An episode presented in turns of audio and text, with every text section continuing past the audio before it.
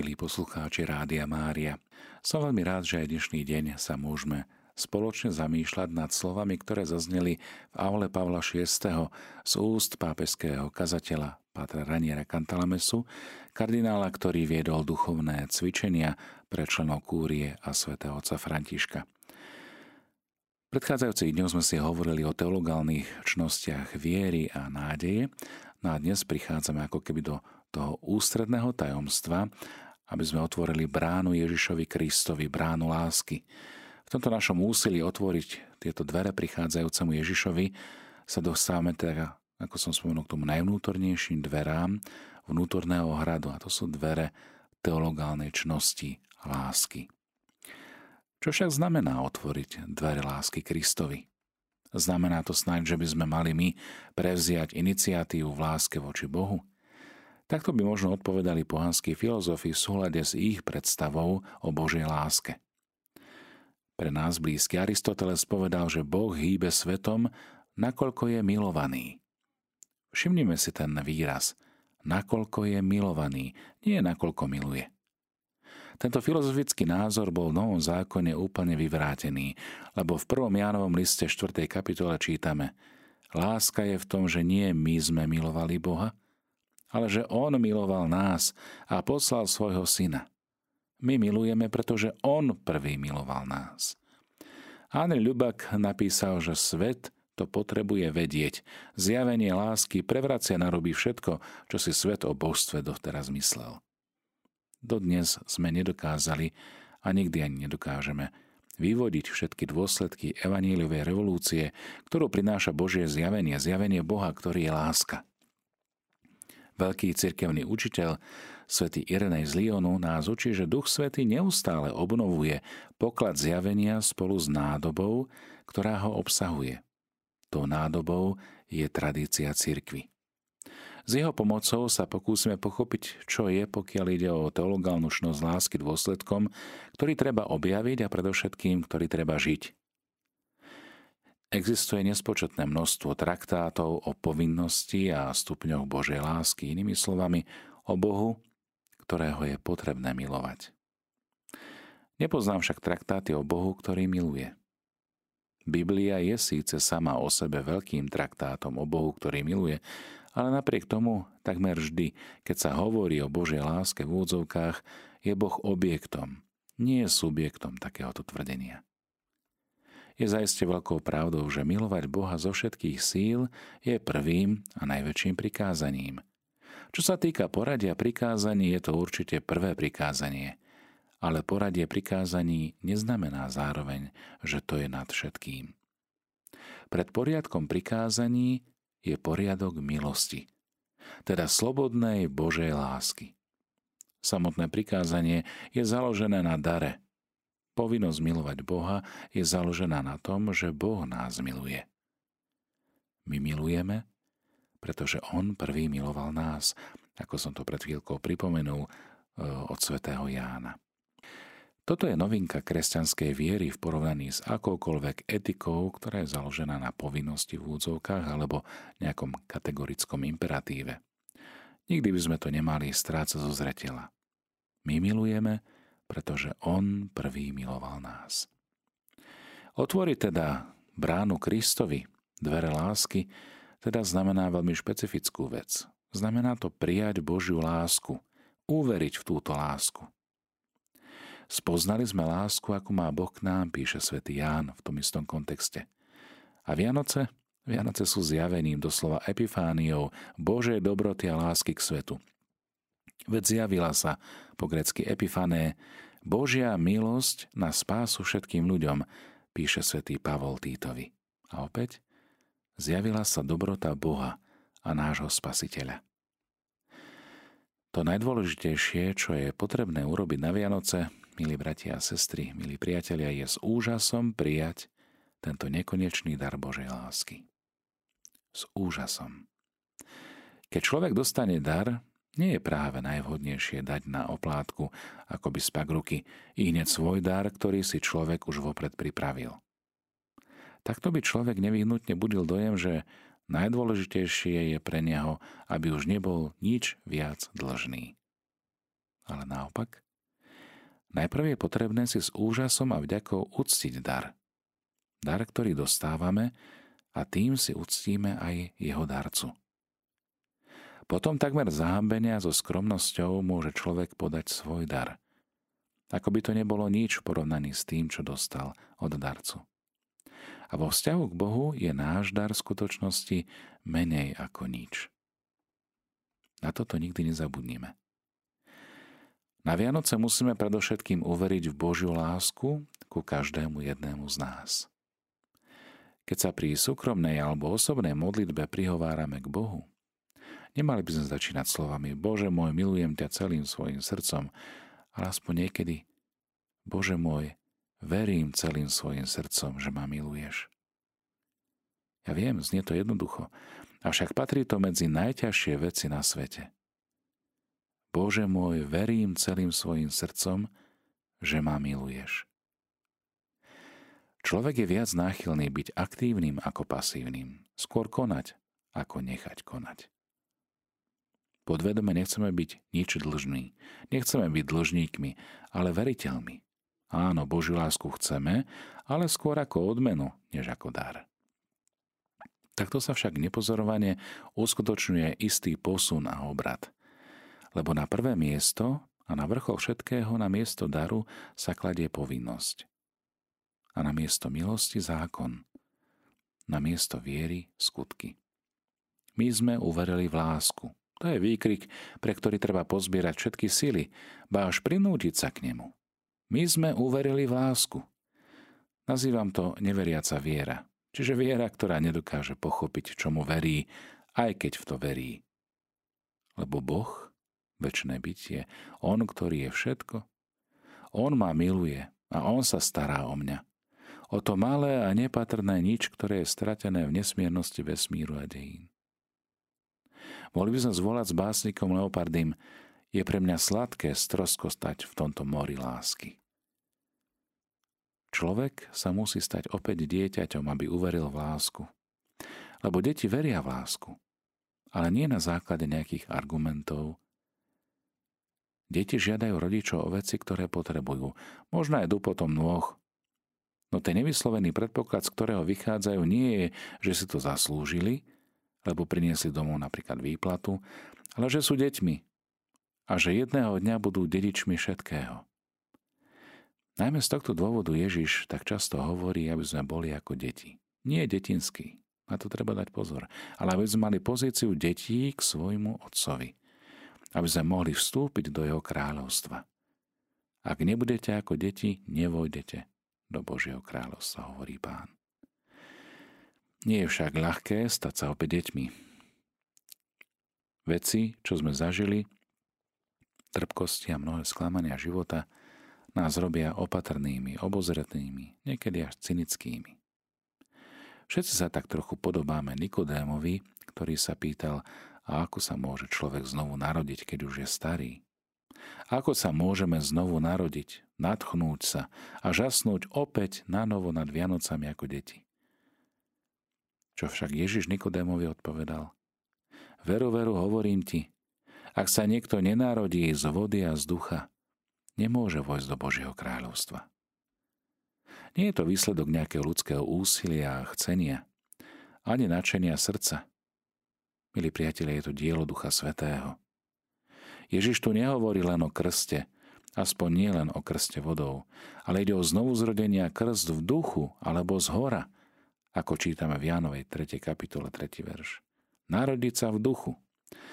Z hora, ktorý sa môže obnoviť niekoľkokrát počas života. Toto bolo niečo, čo zažili apoštoli a učeníci na Turíce. A po čom by sme mali túžiť aj my všetci, aby sme do istej miery zažili nové Turíce. Tie Turíce, o ktorých pápež svätý Ján dvadsiaty tretí prosil pre Boha a pre celú cirkev. Podstatu Turíc vystihujú tieto slová zo štvrtého verša druhej kapitoly Skutky apoštolov. Čo tam čítame? Všetkých naplnil Duch Svätý. Čo znamená táto krátka veta?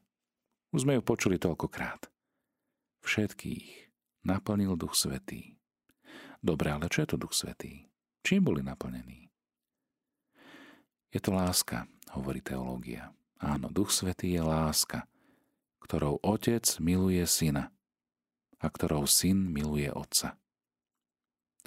Voľnejšie by sme to mohli povedať, že je to život. Že je to sladkosť, oheň, blaženosť, ktoré prúdia v Trojici, pretože láska to je všetko spolu v nekonečnej miere dokonalosti. Preto povedať, že všetkých naplnil Duch Svätý, je ako povedať, že všetci boli naplnení Božou prítomnosťou, Božou láskou. Mali ohromujúci zážitok, že ich Boh miluje. Ježiš Kristus svojou smrťou zničil ten deliaci múr hriechu a teraz sa Božia láska mohla konečne naplno rozliať na všetkých apoštolov a učeníkov a ponoriť ich do oceánu pokoja, šťastia a blaženosti. Keď svätý apoštol Pavol hovorí, že Božia láska je rozliata v našich srdciach skrze Ducha Svätého, ktorého sme dostali, Rimanom päť päť, opisuje skôr v súhrnej než opisnej forme udalosť Turíc, ktorá sa pre každého z nás uskutočnila vo chvíli, kedy sme prijali krst. Vo chvíli, kedy sme prijali dary Ducha Svätého vo sviatosti birmovania. Milí priatelia, Božia láska má objektívny aspekt, ktorý nazývame posvedzujúcou milosťou alebo vliatou láskou. Ale zahŕňa aj subjektívny prvok, existenciálnu odozvu, ktorá vychádza zo samotnej podstaty lásky. Nebolo to, ako by sme si mohli myslieť, niečo čisto objektívne alebo ontologické, niečo, čo si dotyčná osoba nie je vôbec vedomá. Darovanie nového srdca sa uskutočnilo v úplnej anestézii, ako by sme si mohli myslieť. Vidíme to na náhlej zmene, ktorá sa v nich odohráva. Už žiaden strach, súperenie či bojazlivosť. Sú to noví ľudia, ľudia naplnení Duchom Svätým a pripraviť sa vydať na cestu do sveta a dať svoj život za Ježiša. Ľudia, ktorí sú naplnení Božou láskou skrze Ducha Svätého. Rozprava o teologálnej čnosti lásky sa v tomto bode určite nekončí. Bola by to neúplná reč ako podmienečná veta, po ktorej nasleduje hneď záver. Lebo podmienečná veta je, ak nás Boh tak miloval, a záver alebo dôsledok znie, aj my ho musíme milovať a milovať sa navzájom. Máme však toľko príležitostí hovoriť o praktizovaní lásky, že môžeme pre tento raz ponechať bokom povinnosť ako takú a zaoberať sa len darom. Obmedzím sa len na niekoľko krátkych úvah o cirkevných dôsledkoch teologálnej čnosti lásky, ktoré presakuje do sociálnych rozmerov. Hovorí sa o nej, že láska buduje. Apoštol svätý Pavol hovorí, poznanie nadúva, kým láska buduje. V prvom Korintianom osem jedna. Buduje predovšetkým Božiu stavbu, ktorou je cirkev. Žijme podľa pravdy v láske, všestranne vrastajme do toho, ktorý je hlavou, do Krista. A z neho celé telo pevne zviazané a pospájané všetkými oživujúcimi spojivami, podľa činnosti primeranej každej časti, rastie a buduje sa v láske. Efezanom štyri pätnásť. Milí priatelia, láska je to, čo tvorí neviditeľnú skutočnosť cirkvi. Onu societas sanctorum, alebo spoločenstvo svätých, ako ho nazýva svätý Augustín. Je to realita sviatosti, význam znaku, ktorým je viditeľná cirkev. Láska ostáva, hovorí svätý Pavol, je to jediné, čo zostáva. Keď prestane existovať písmo, viera, nádej, charizmy, služby a všetko to ostatné, tak jediné, čo ostáva, ostáva láska. Všetko zmizne, ako keď zložíte lešenie, ktoré sa použilo na stavbu budovy, a tá sa objaví v celej svojej kráse.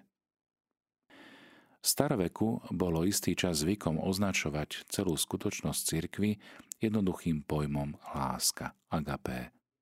To pripomína aj slávny výrok svätého Ignáca Antiochijského. Rímska cirkev je tá, ktorá predsedá v láske, agapé.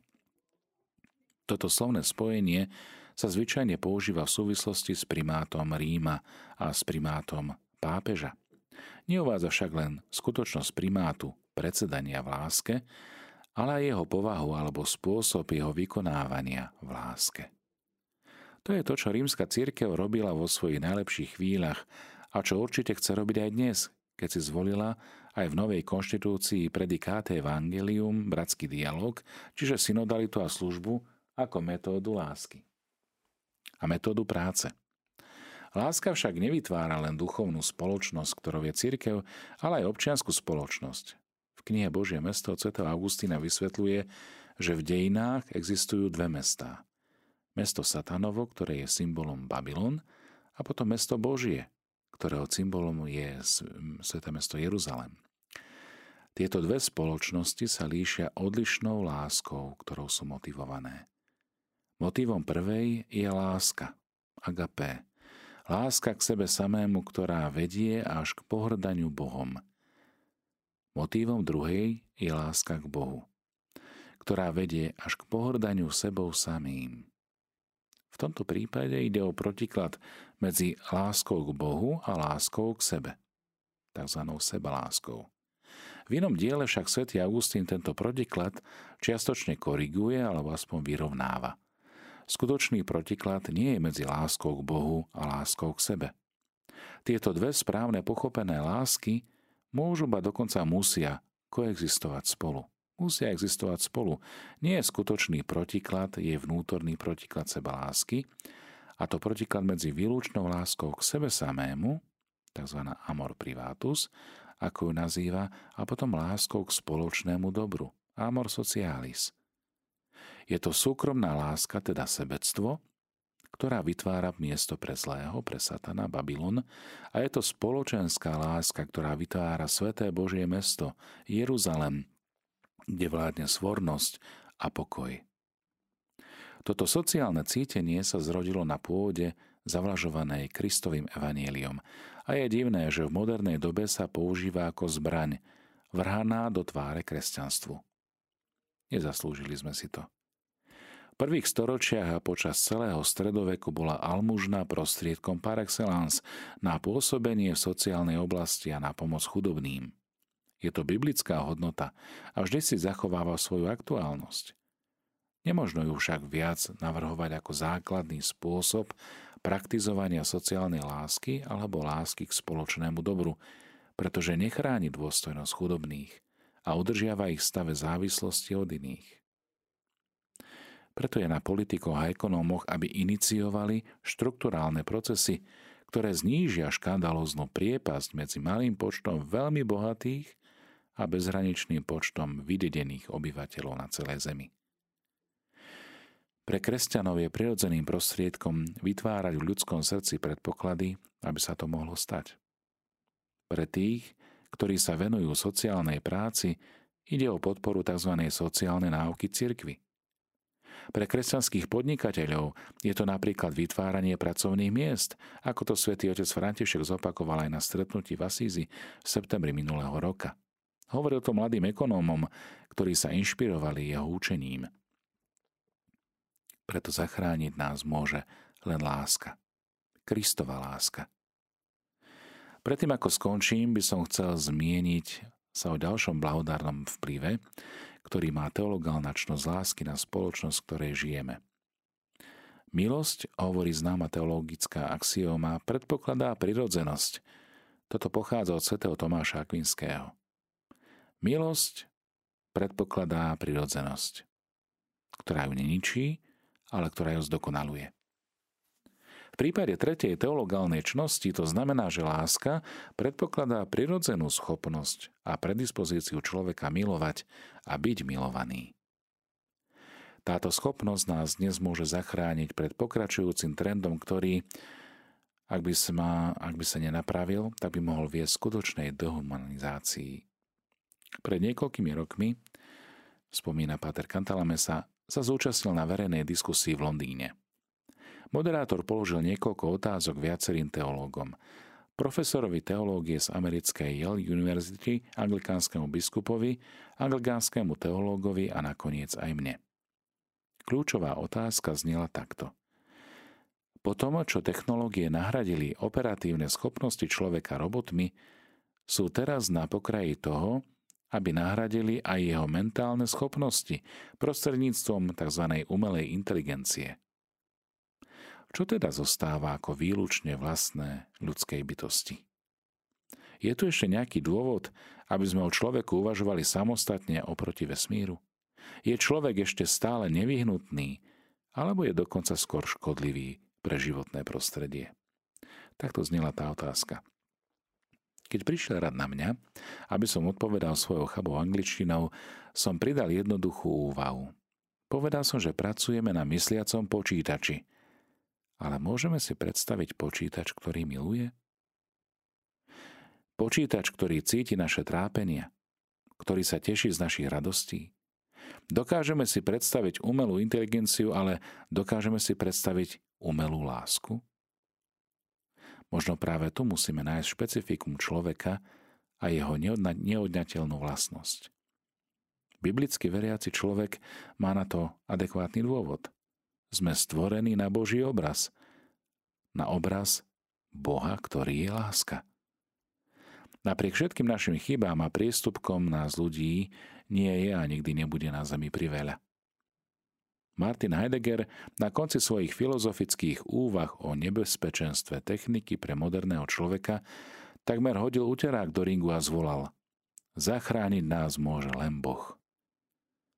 Môžeme parafrázovať: len láska nás môže zachrániť. Božia láska, ale určite nie naša láska. Teraz, milí priatelia, bratia a sestry, zamerajme svoju pozornosť na slávenie Vianoc. Vianoce, ktoré sú už fakt pred dvermi. Príchodom Krista sa veľká rieka dejín dostáva k určitému stavidlu a ďalej pokračuje na vyššej úrovni. Staré sa pominulo a nastalo nové. Veľká priepasť, ktorá oddelovala Boha od človeka, stvoriteľa od stvorenia, je prekonaná. Nie nadarmo sa dejiny ľudstva od tej chvíle delia na dve časti. Pred Kristom a po Kristovi. Okolo nás sú často jednoduché, ba až naivné vianočné obrázky, ktoré však majú hlboký význam. Vidíme na nich bosé dieťa Ježiša, so snehom okolo jeho nôh, s lampášom v ruke, ako klope a čaká v noci pred dverami. Pohania si predstavovali lásku ako dieťa, ktorému dali meno Eros. Bola to vlastne modla. Vieme, že láska sa skutočne stala dieťaťom, že je teraz skutočnosťou, udalosťou a dokonca osobou. Otcová láska sa stala telom. Tak parafrázoval verš z Jána jeden štrnásť, autor z druhého storočia. Láska sa skutočne stala dieťaťom. Dieťaťom Ježiš. V knihe Zjavenia svätého apoštola Jána tri dvadsať čítame: "Hľa, stojím pri dverách a klopem. Kto počúvne môj hlas a otvorí dvere, k tomu vôjdem a budem s ním večerať a on so mnou." Otvorme, milí priatelia, dvere svojho srdca tomuto betlehemskému dieťaťu, ktoré klope. Povedal som, že to najkrajšie, čo môžeme na Vianoce urobiť, nie je ponúknuť niečo Bohu, ale s úžasom prijať dar, ktorý Boh Otec dáva celému svetu v podobe svojho vlastného syna Ježiša. Podľa istej legendy bol medzi pastiermi, ktorí išli na Vianoce pozrieť dieťa, aj tak chudobný pastierik, ktorý nemal vôbec nič, čo by mohol ponúknuť Ježišovej matke Márii, a tak sa s hanbou postavil bokom. Ostatní pastieri sa pretekali v tom, kto dá Márii svoj prvý darček. No Mária si nemohla ani všetky prevziať, pretože držala v náručí dieťa Ježiša. Potom však zbadala nedaleko malého pastierika s prázdnymi rukami. Vzala dieťa a vložila mu ho do náručia. Nemať nič, to bolo jeho šťastie. Nech aj my máme takéto šťastie. Príjmime Ježiša s prázdnymi rukami. Áne, ale so srdcom plným dojemnej vďačnosti. Pripojme sa teda k úžasu a radosti liturgie, ktorá na Vianoce opakuje známe Ježišove slová, no nie ako proroctvo, ale ako to, čo sa už udialo. Puer natus in Betlehem. Chlapček sa nám narodil v Betleheme. Chlapček sa nám narodil, daný nám je syn a na jeho pleci bude kniežatstvo a bude nazvaný obdivuhodný radca, mocný Boh, večný Otec a knieža pokoja. Milí priatelia, vstupujeme do najväčšieho tajomstva vtelenia, tajomstva, kedy sa slovo stáva telom a prebýva medzi nami. Keďže už o pár dní vstúpime do tohto slávenia, nechaj toto vedomie prázdneho náručia, ale plného srdca nás prevádza k tomu, aby sme dokázali Ježiša prijať do svojho náručia, prijať ho do svojho života a takýmto spôsobom sa oň podeliť. To bude najkrajší dar, ktorý môžeme niekomu venovať. Náručie plné lásky. Náručie, ktoré Ježiš, božské dieťa, otvára a chce vstúpiť do nášho života. Nech teda je preblahoslavená Panna Mária, ktorá sa nebála darovať svoj najväčší poklad chudobnému pastierikovi, je pre nás príkladom. Nebyť sebeckým, ale otvoriť brány Kristovi. Otvoriť ich v láske, ktorá sa chce dávať.